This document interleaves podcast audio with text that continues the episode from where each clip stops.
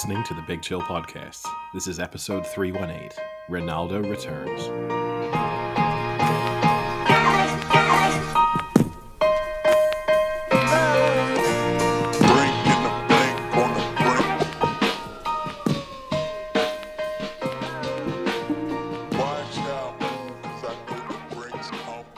Hello, everybody, and welcome back to the Big Chill Podcast. You will probably be thinking to yourself, this is an unusual voice for the intro, and that is because Frank is not present for this episode as he has got himself lost in somewhere in Maine with no real internet access. So it's just just the two of us today. We can make it if we try, Eddie. Yeah, Sam, how are you doing? I'm good. I'm good. I, I didn't realize that dial-up modem was still a thing on the east coast of the USA, but I'm I'm learning now. So yeah, but doing pretty good. Um, what about yourself? All good over there? Yeah, I'm all right. I mean, I'm out of Paris, but with an internet connection that's stable enough for me to have a an online video call. So the year I've I've made it to this decade here. Yeah, But, the greatest uh, country in the world, eh? USA. Yeah. and it's also worth noting something that we discussed pre-podcast, but Frank's trip to the wilderness has also meant that we we have a lost episode, the first ever lost episode in the history of the Big Chill podcast because an episode that we recorded at the beginning of this week is unusable due to technology technolo- technological reasons if I can get those words out.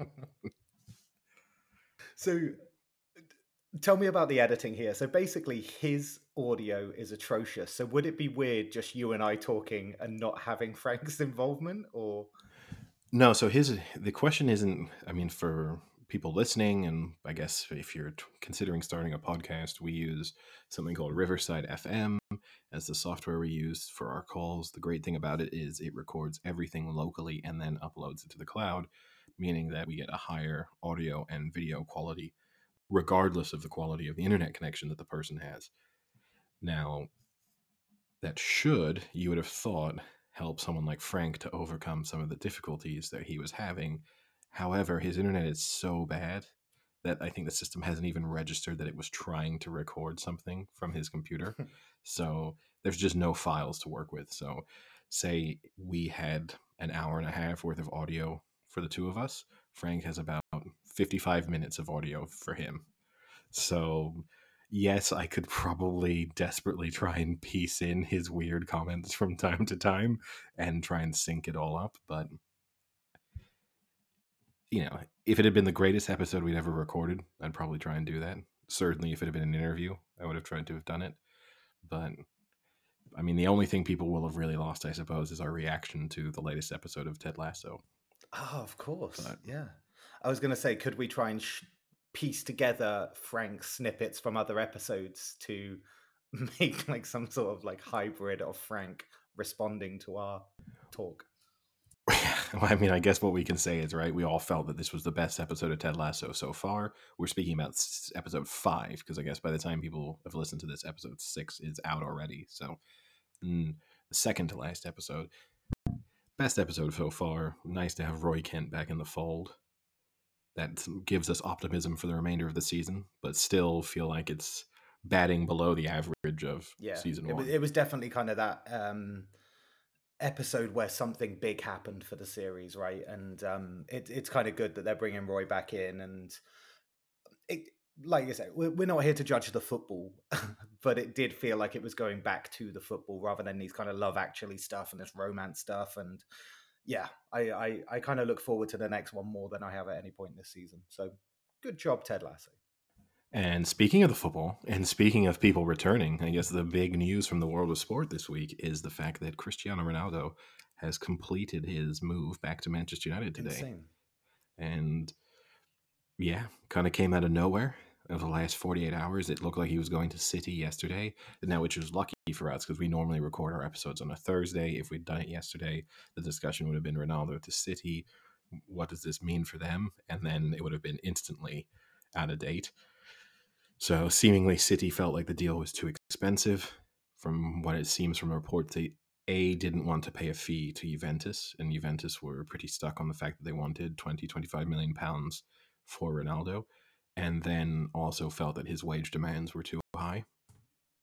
So I haven't. I yeah, And returned to where he made his name. yeah, I haven't seen the wages. What's he expected to be? Well, I saw that he's on five hundred thousand pounds a week at Juventus. The discussion was then he might cut drop to as low as two hundred and fifty thousand a week. Oh, what a martyr! Um, you know, do the messy, but I don't know. I don't know what he's finally agreed on. But you know, he's thirty six years old. Speculation was that he would sign a two year contract with City. I don't know actually know the length of the deal he's signed with United or if those details are out yet. But it certainly makes things interesting. Yeah, crazy that what was it? So Man U paid Juventus what twelve point eight million or something for him in for a thirty six year old. Now that has to be a record for a thirty six year old, like in terms of like a transfer. You think so. record. But it this has been a crazy transfer market. Um, because usually when you hear the rumors of someone going to a club, that's it. It's it's a done deal kind of thing. So, you know, we had it with Messi where no one was ever thinking he wasn't signing for Barcelona. Then all that happens, what happens, and PSG within a couple of days, he's there. And then the same with Cristiano Ronaldo. Like the second he comes out and says, I don't want to play for Juventus anymore, he was going to City, something happened, and then Man U even seemed surprised. Like Solskjaer came out and basically said, like, I didn't expect this, but they've clearly just chomped at the bit and gone, we've got to. I think United were in an interesting position, right? Because their supporters had a pretty big backlash to the idea that he was going to go and play for City. Uh, they felt like it, the club and the player would kind of betray them slightly by allowing that to happen. I think, I don't know. It's interesting. I mean, I'm a bit torn. He's still an incredible player, and I think for United, as he if he plays as this kind of center forward role that he's he's held for Juventus over the last couple of seasons, he might solve a lot of their problems. He is 36 years old. There is also always the possibility that the wheels come off pretty quickly at some point. It does mean that their first choice strikers have a combined age of 70. So I don't know if you want that from your, you know, that's not normally something you're looking for.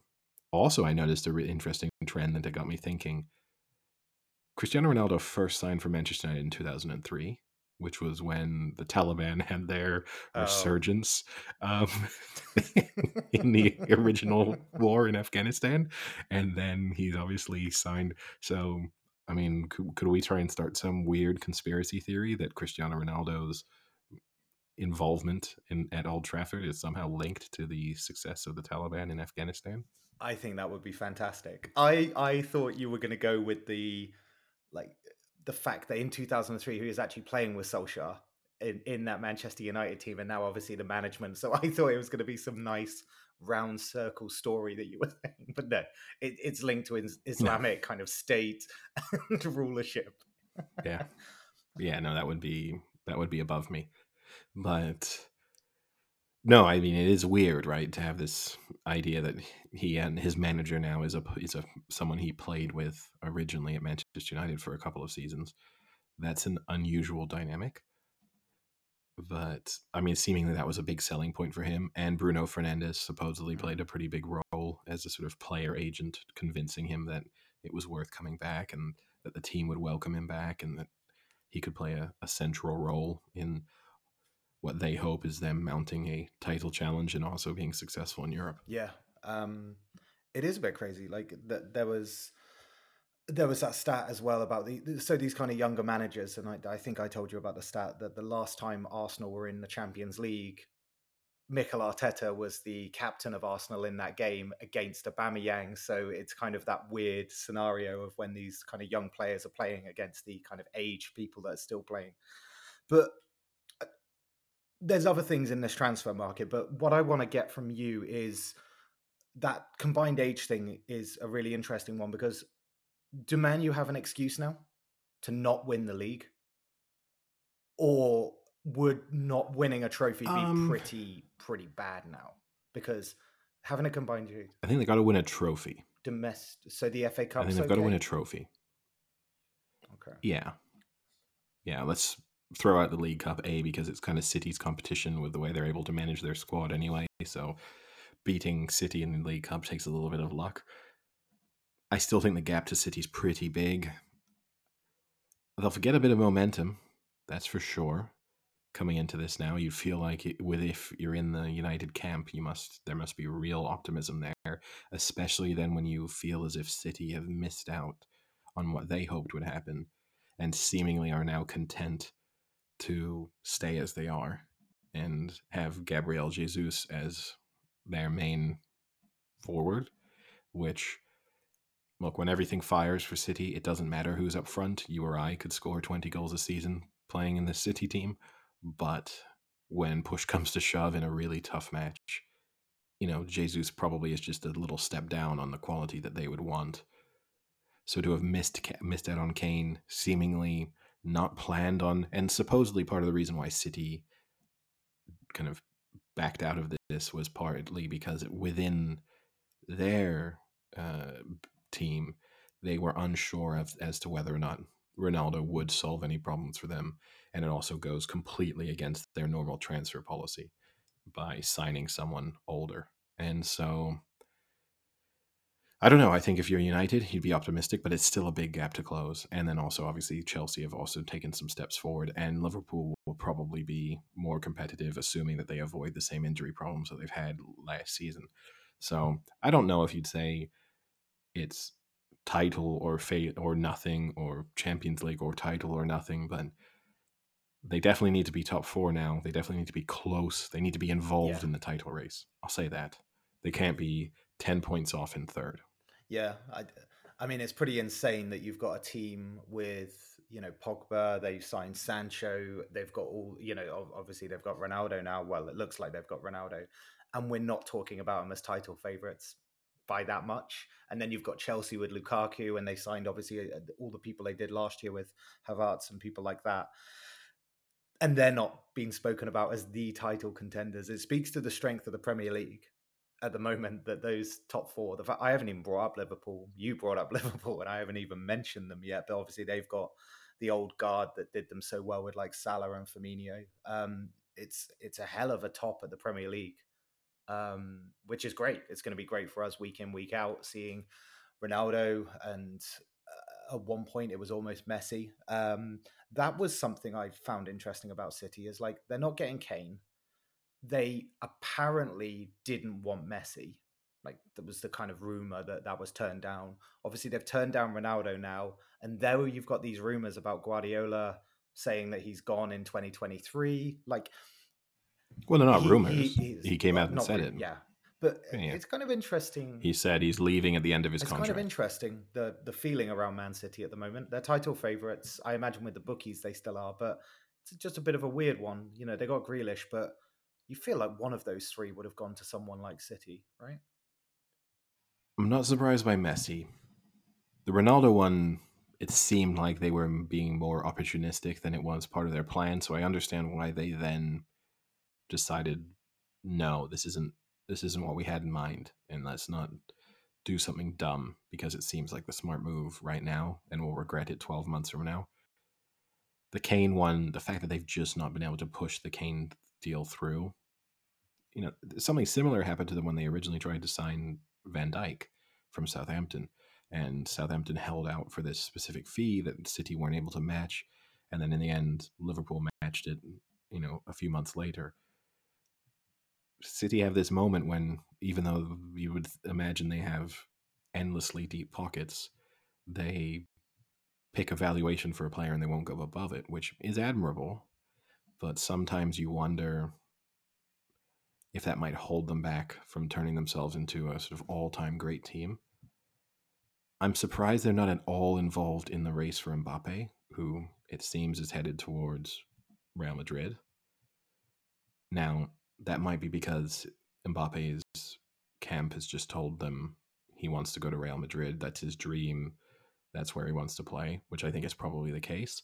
But still, the fact that they're just not involved at all, you know, then everything will be in the Haaland race next season when his release clause, his 65 million pound release clause, comes into play next summer. And everyone in Europe is going to be bidding for him. I did see reports of what supposedly his salary demands will be next summer. They are astronomical. What what is it? I haven't seen them. Supposedly eight hundred and fifty thousand pounds a week is what's being thrown out there. Wow, I bet the agency I- can't. wait. I- the agents can't wait, right? Well, uh, Raiola, his agent, supposedly as part of the package, he wants thirty-five million pounds, I believe. That's such a scourge. And- I mean, the argument would be right that look, you're getting maybe the best goal scorer in the world for a third, a fourth, a fifth of the price that he would go for on a true open market. So you're still saving money, even if you give us all this money. But I don't. I do feel like we could be. This could be the city window closing. Not not yet, but we could kind of see the end of their sort of period of dominance coming to a close. Guardiola leaving doesn't surprise me. Also doesn't surprise me that he's interested in going into international management. I mean, we spoke about it right that the timing could be just right for Southgate to leave after a disappointing World Cup and Guardiola to come in and replace him. I'm sure Guardiola is probably aware of that being a possibility. He did specifically say that he was tempted by the idea of going to South America and managing there. This is something that he likes, that he wants the experience of a Copa America because of how tense it is. But yeah, Now, the question I have for you is how much do you think Ronaldo was motivated to leave Juventus after seeing the outpouring of emotion and excitement and attention from Messi leaving Barcelona? And how much do you think he thought, I'm not going to let Messi have a summer in the limelight? I'm also going to make a move and put myself on the front pages of every sports paper. Ronaldo, I, I don't really like the attitude of this kind of thing. Like uh, I said it about Kane as well. Like I, I'm I'm not a fan of people like that refuse training because they're trying to force a move. I I didn't like the fact that Ronaldo just comes out and says, "I don't want to play for you anymore. Sell me."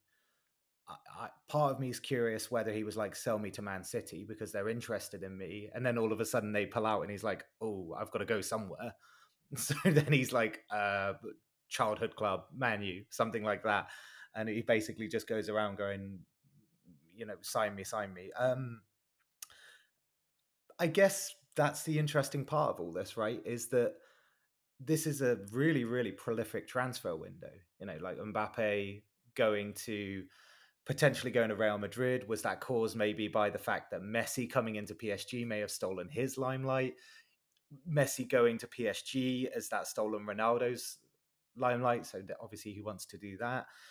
And then in the UK or in the Premier League, you had kind of Grealish and then Kane staying. Like there's so many big ticket names that are kind of moving and what looks like knee jerk moving, right?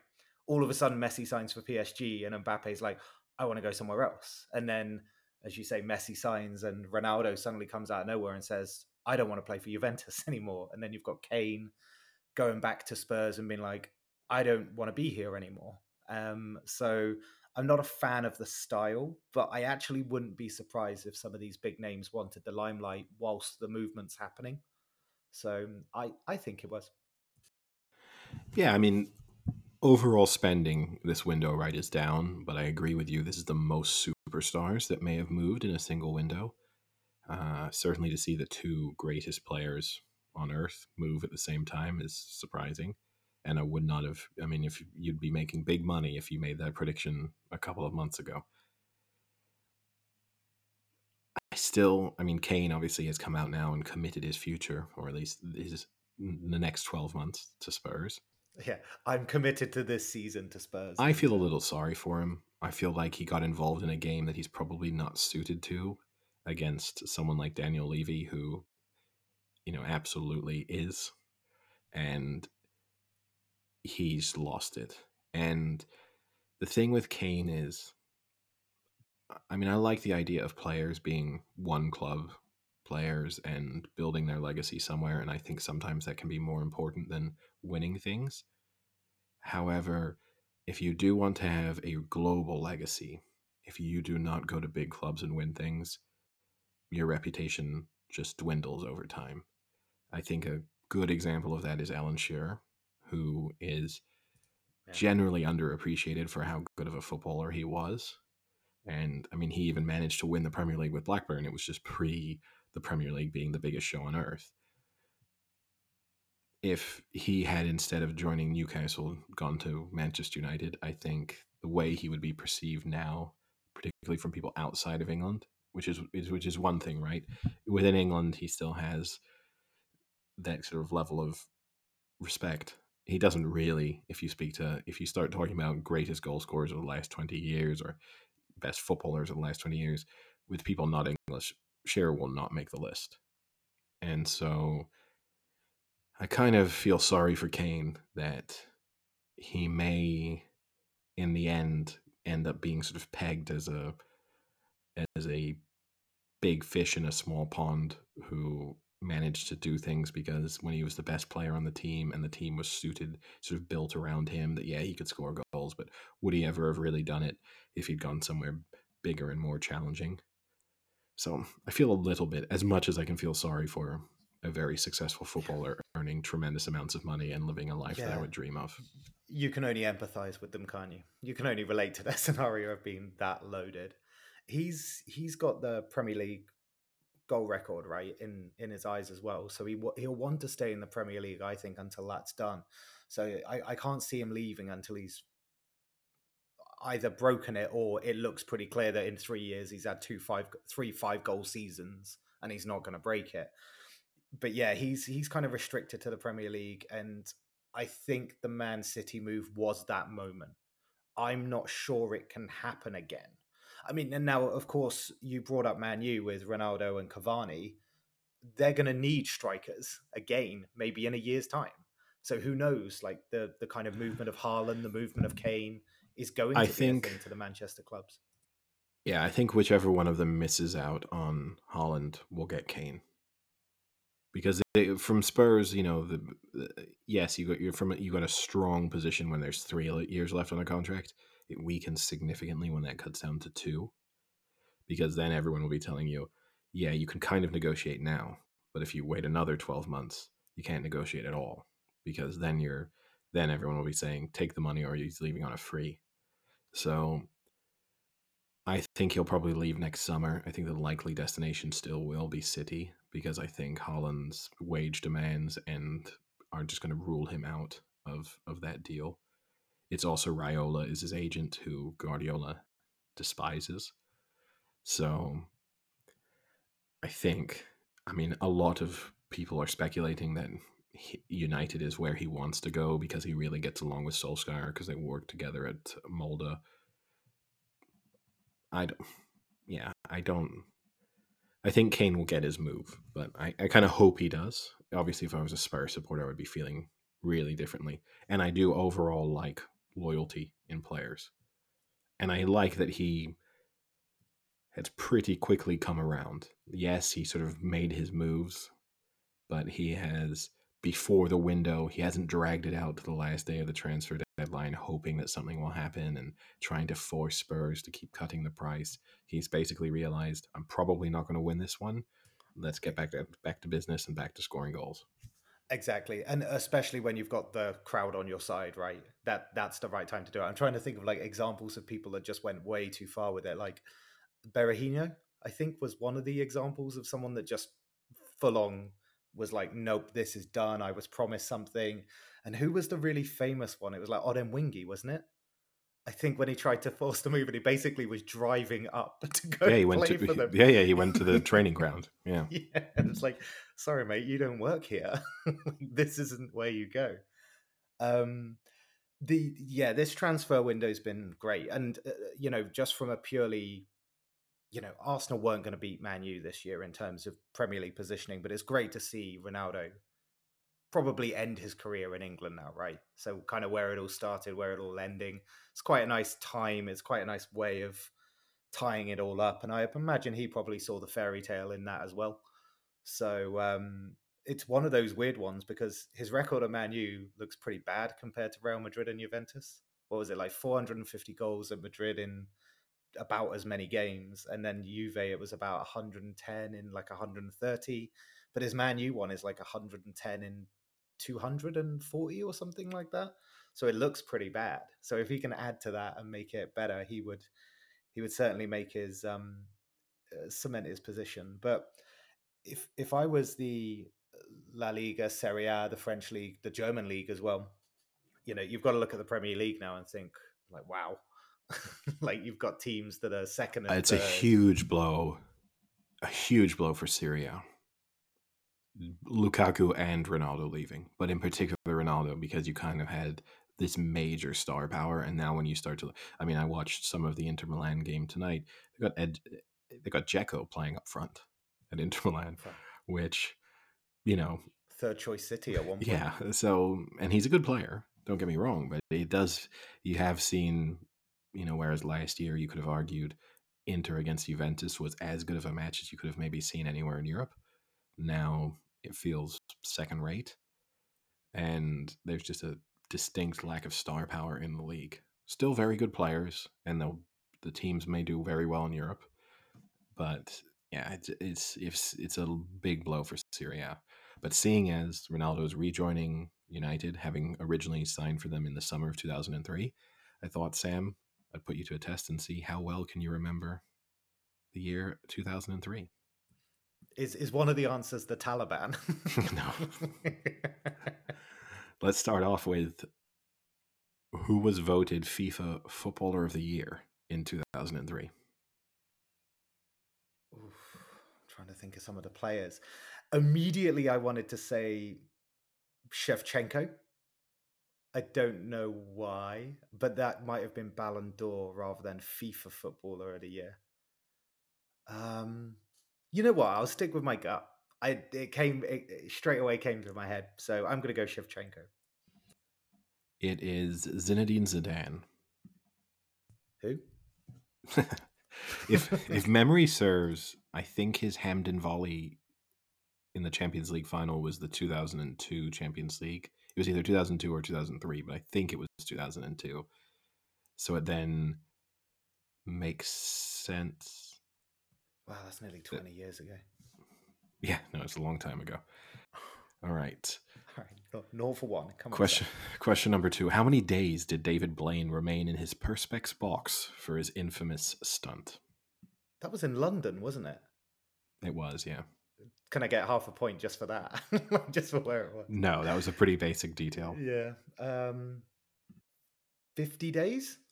I'm thinking he might be dead if he wasn't eating though. Close, 44. ah, okay. Damn. Wait, he had no In food? March- Or did he? I, I can't remember this. did he He- take food up with him? he- Oh, He had no food, supposedly. okay. There is speculation. I think you can do a pretty interesting, go down a pretty interesting rabbit hole on the internet where people try and figure out how he survived. I think a theory that a lot of people subscribe to is that there was sort of some sort of nutrients on the inside of the box so that he was able to lick the box at times and sort of suck up nutrients that he needed to live. But That's we're not allowed to call don't know. people window lickers anymore. Eddie. Yeah, well, he was. For 44 days, he was. So, yes. Uh, let's spick to so spick. Oh, let's God. switch to window lickers. Uh, let's switch to entertainment. In March 2003, which 29 year old became the youngest ever recipient of the Best Actor Oscar? I'm not very good at this. Um, 2003. I'm trying to think of any pretty good films or. Wait, did you say? Would you like a clue? Winner or nominated? Winner. Okay. Do you want a Uh, clue? Yeah, sure. It was for a war movie, or war film, or at least a film set during a war. 2003. No, that's got to be wrong. I was thinking of the one where the the the um, Andrew Garfield. I was thinking uh, in what do you call it? Um, the one where he's the pacifist in the Vietnam War. Wait, Um, Andrew Garfield in the Vietnam War? yeah, I can't remember the. Um, uh, now I'm thinking about that. I've completely ignored your question, and I'm thinking about something else. I don't know. I'm. We're calling this one a hard pass. Yeah, this is Adrien Brody, who won for the the pianist. Oh, I never saw it. Good movie. You should is it? add is that it to the list of things you should watch but won't. Okay, I look forward to not watching that. Which female solo singer had the eighth biggest selling single of the year? That's a little bit of a so many S's, a little bit of a tongue twister. The biggest selling single not to have reached number one. I. Oh God. Um. My clue would be you haven't heard much from her since about 2003. oh, that really doesn't help because I don't remember anyone from 2003. Um. And you're most likely to hear her music now through one of her songs being sampled in another song. Oh, I still have no idea. Even a guess is stupid, but I was going to say someone like. No, no, I, I don't know. Actually, no. Hard pass. Hard pass on that one as well. it is Dido. no way. I would have thought that was like. Wait, didn't she get number one for Stan, though? Well, that's Eminem. Oh, it's featuring her. Oh, Yeah. okay. All right. Well, we spoke about the war in Afghanistan, Oh, but now we can switch to the war in Iraq. In March 2003, when the House of Commons backed war with Iraq, how many yes votes were there out of a total of 561? so Labour was pretty powerful then. There was quite a lot of objectors. I'm going to say about 310. Incorrect. The correct answer was 412. Wow. Oh, I guess, yeah, I guess they had most of the seats, right? So most people were going to toe the line. Ah, see, you, you dangled the politics question. Should have been better. What was the name of the weapons expert who was found dead in the woods near his home in July 2003? I don't even. Was this famous? P- pretty sure this was someone who, if I'm remembering this story correctly, I think he was somehow linked to the WMD discussion Oh, and then died under suspicious In- circumstances woods. near his home. oh, Yeah, I believe. In the United Kingdom, this is. I don't know. It's a great story, though. nice conspiracy. his name was Dr. David Kelly. oh, I remember. Okay, yeah, I remember the name. Um, that's depressing. Yeah. Yeah. And uh, yeah, I guess that wraps up my quiz of the year of 2003. Yes. Zero. Big fat zero for you.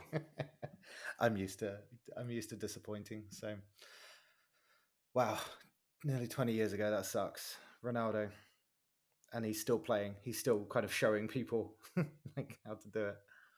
That's what I thought was interesting. We've discussed before, right? Wayne Rooney's pretty rapid fall from grace and how at times it must be depressing for him.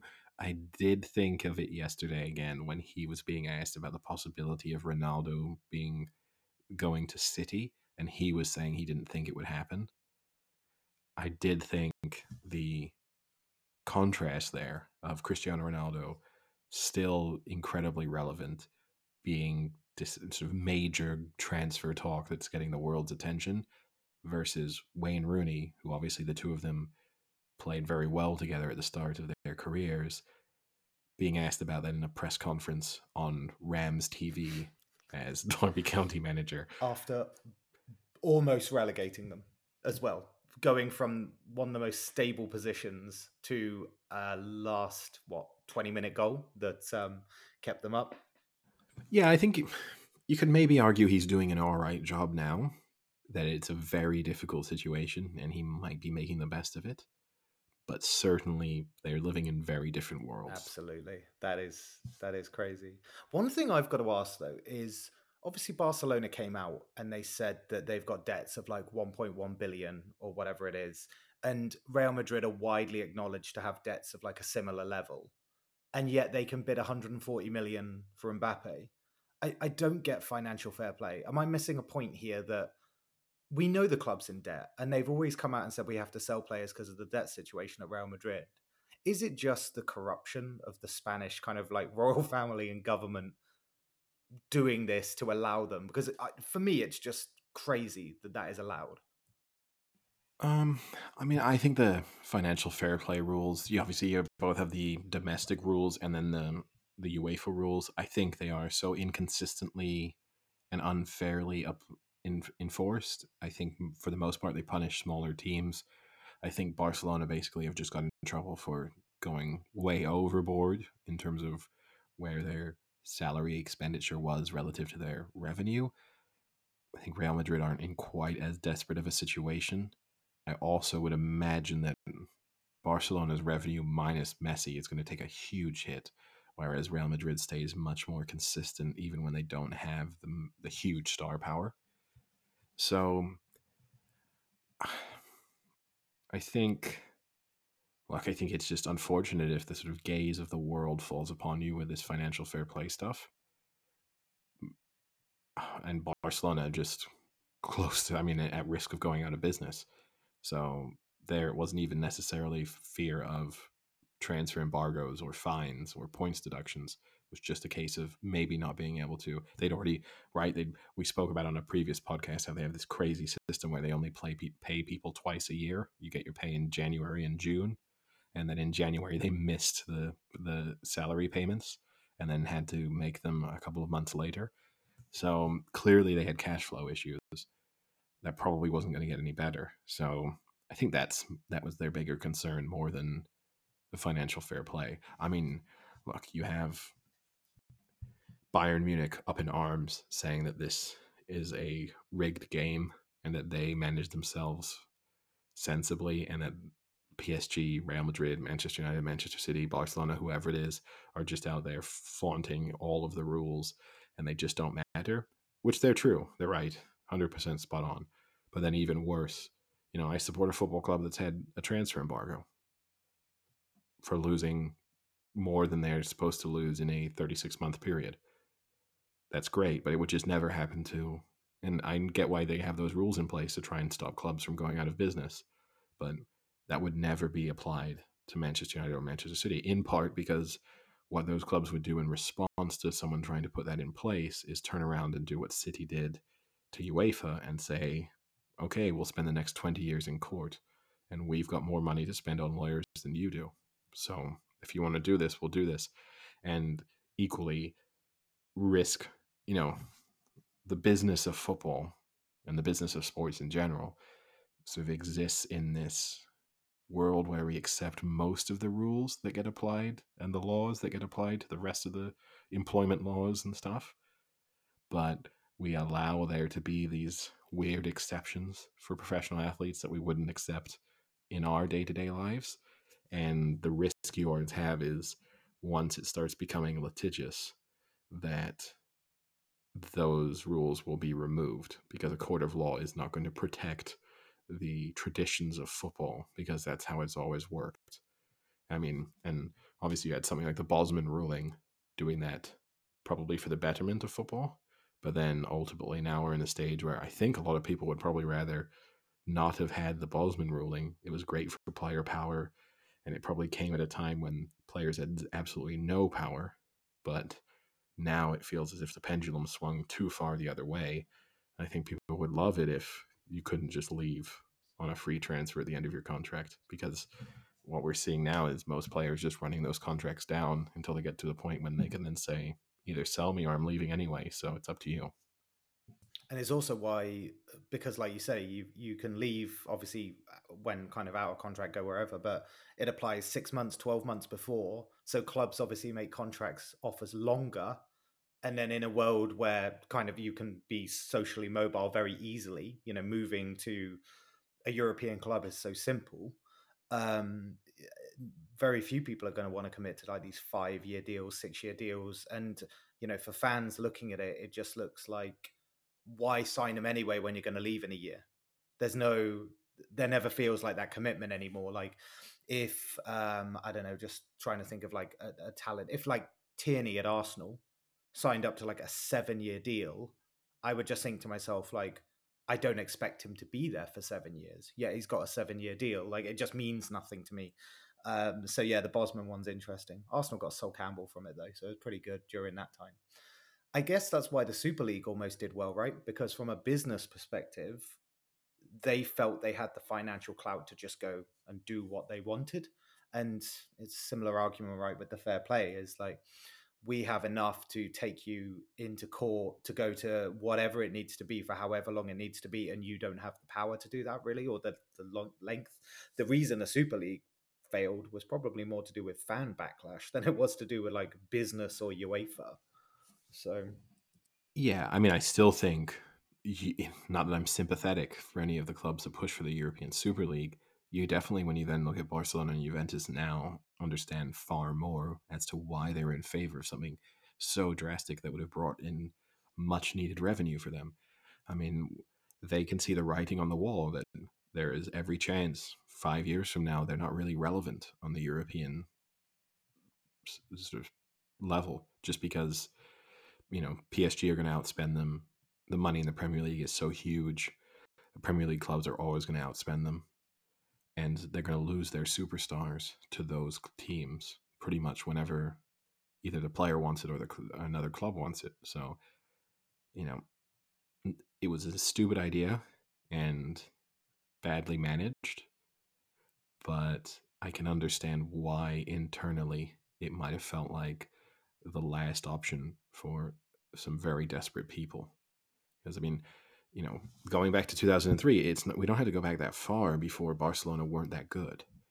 It's very easy to sort of we now live in this world where Barcelona have been good and been relevant for 20 years, but in the 1990s, they weren't anything special, and so it feels difficult to imagine it now just because of how good they've been for such a sustained period of time and because a lot of other clubs have managed to maintain relevance even you know even United, for example, who have fallen away a bit, they've still stayed. They're not sort of they're not mid-table now all of a sudden.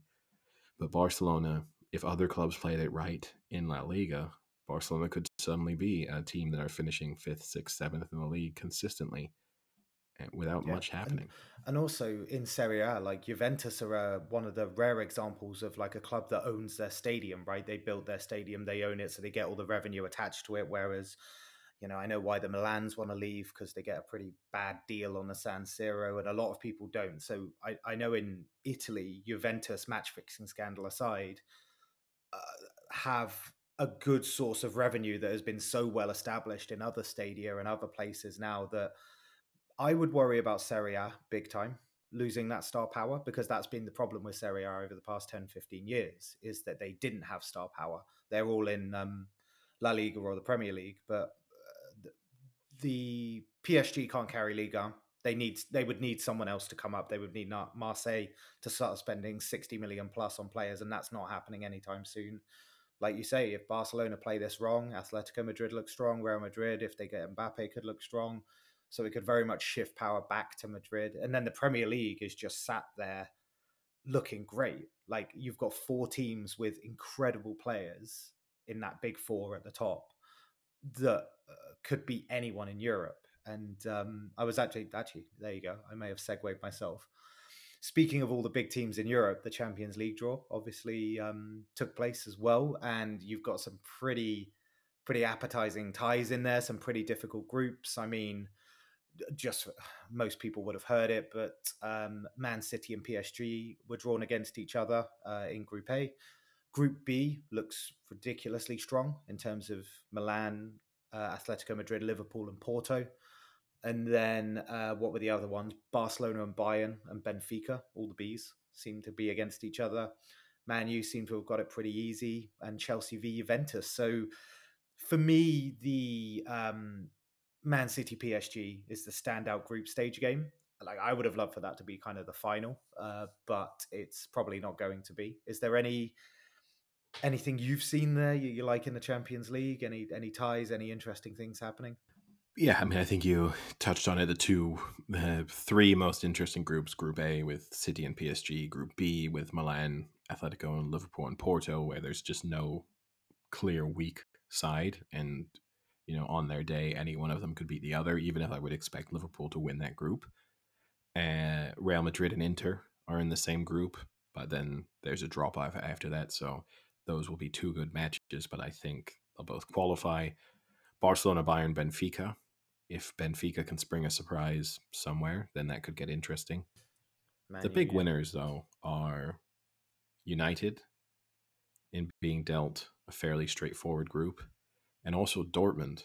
And I think with the Haaland situation going on, right, and also a club that tries to run itself financially in a financially sensible manner, the idea that they can they got Ajax, Besiktas, and Sporting, they'd still they'd expect to go through that group. Probably, I mean, they would expect to win that group. That puts them in a nice position. They they'll know that Haaland's leaving next summer, so it's not going to help them convince him to stay. But at least does bring in that very valuable uh, revenue. But yeah, I mean the the dud group is Group G with Lille, Salzburg, Sevilla, and Wolfsburg. So don't mean to be insulting to any of those teams, but it's not exactly when the multiple games are going to be on to choose from. There's never going to be a week where the Group G match is the most interesting. It it just looks like a good Europa League group. Like that's that's kind of how Yeah, it comes. yeah. You could tell me it was the Europa League, and I wouldn't. I wouldn't be able to tell you it was absolutely wrong. exactly, and also Chelsea are big winners, right? Because the one danger with Juventus would have been, you know, having Ronaldo, and obviously they've got like Locatelli and things like that. But now without Ronaldo, or it looks like without Ronaldo, I don't know if it's actually a done deal to Man United, but. Yeah, Chelsea now just look clear favourites as opposed to Yeah, it's a It done. is- it's a it it's is a done one deal. hundred percent done. Okay, um, but yeah, I mean, Well, I hope so for the sake of this podcast, anyway. like if it changes.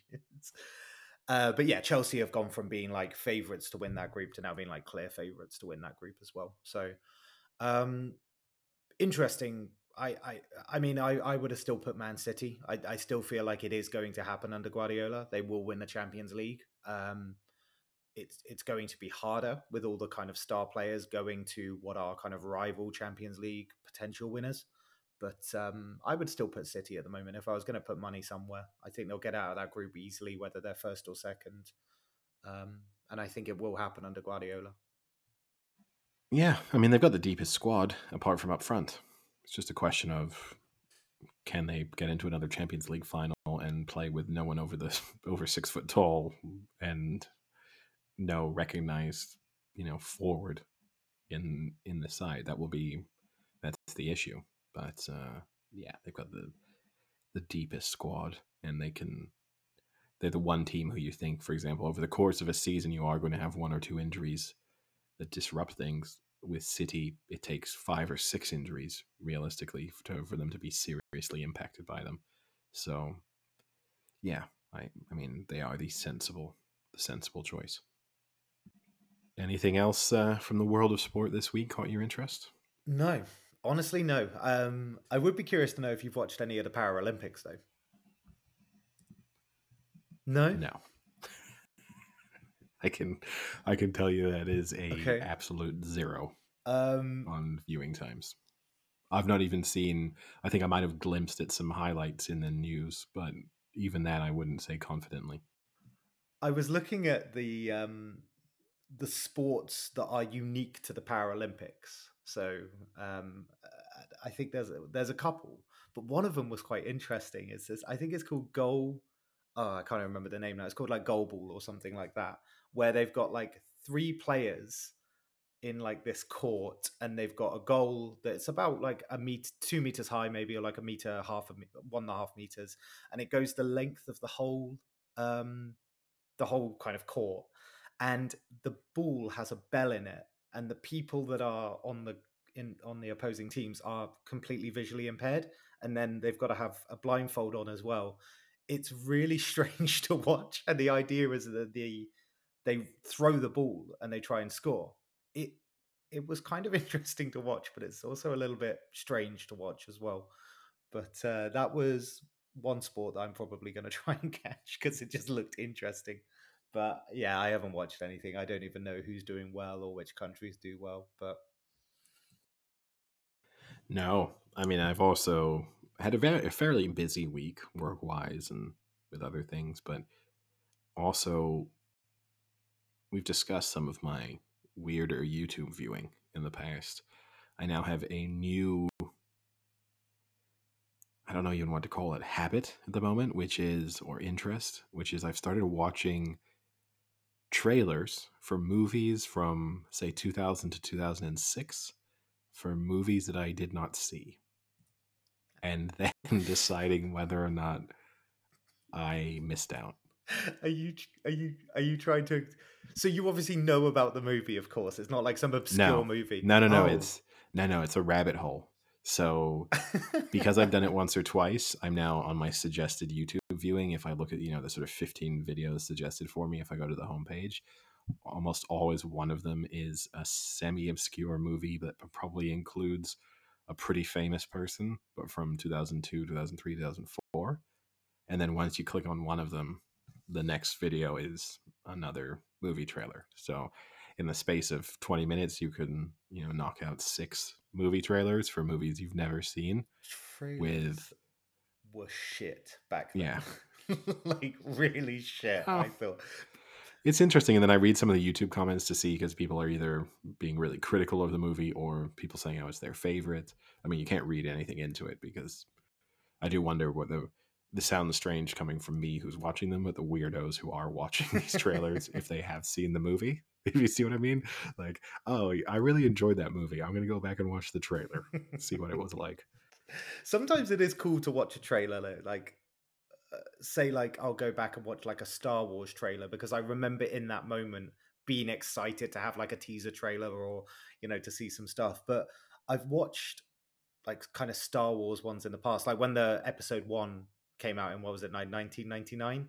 It just looks so bad. I don't know how I would ever be incentivized to watch a film based on a trailer. Like it just, it's just a narrator talking half the time. It's just like what happens when two guys get together in the galaxy. no they're a little bit better Oh, than that didn't- you didn't like honestly one. trust me they're a little bit better than that no but the interesting thing to me there's one consistent theme is it made me realize how big Katherine Heigl was for a while because she's in a lot of them she is you know her her career well and truly fell off a cliff um but there if you if you do do uh, Frank would have laughed at that. But if you do watch uh, trailers from say 2000 to about 2010, she is regularly appearing in them. so, have you found any films that you're going to watch? No, no, absolutely. Okay, so it's, it's been a success. One of them kind of in, I was intrigued by, but then it also seemed really depressing, and I didn't want to put myself through it. But What What was it? I want to see what it was called. ah, gosh, I can't even remember what it was called. Hold on, I'll I'll find it. Saving Private Ryan. what happens when a group of American soldiers land on a French beach? I've got to say, Sam, you're making that sound very gay. it's was D Day not gay? Was that not a gay moment? Drag Day, yeah. Um, Operation Oh My Lord. so the movie is from 2013, and it's called About Time. Wait. Oh, okay. I was thinking of like what was the one that Justin Timberlake was in, like In Time or something like that. That's why I was. I, this movie is probably more famous than I think it was. I can't remember ever seeing it anywhere, but it's it has Rachel McAdams, who Frank is a huge fan of, I believe. So he may well have seen it. It has uh, Bill Nighy. It grossed 87.1 million worldwide from a 12 million dollar budget. So successful, but not a huge hit. What what type of? Wait, I'm trying to think of the people in it. What what is it like a drama, a rom com? Rom com seems pretty big it's in that. sort of a rom com, but sort of not. Obviously, I've not seen the movie. Basically, the Oh, premise you got to see it now. the premise is that all of the men in this family have the ability to travel back in time if they go into a dark room and specifically think of the time they want to go to, About time. but only only to a time in their life. So they can't. They have to. It has to be a moment in their lifetime, and they can travel back to that moment. And but obviously, everything they change does change the future for them.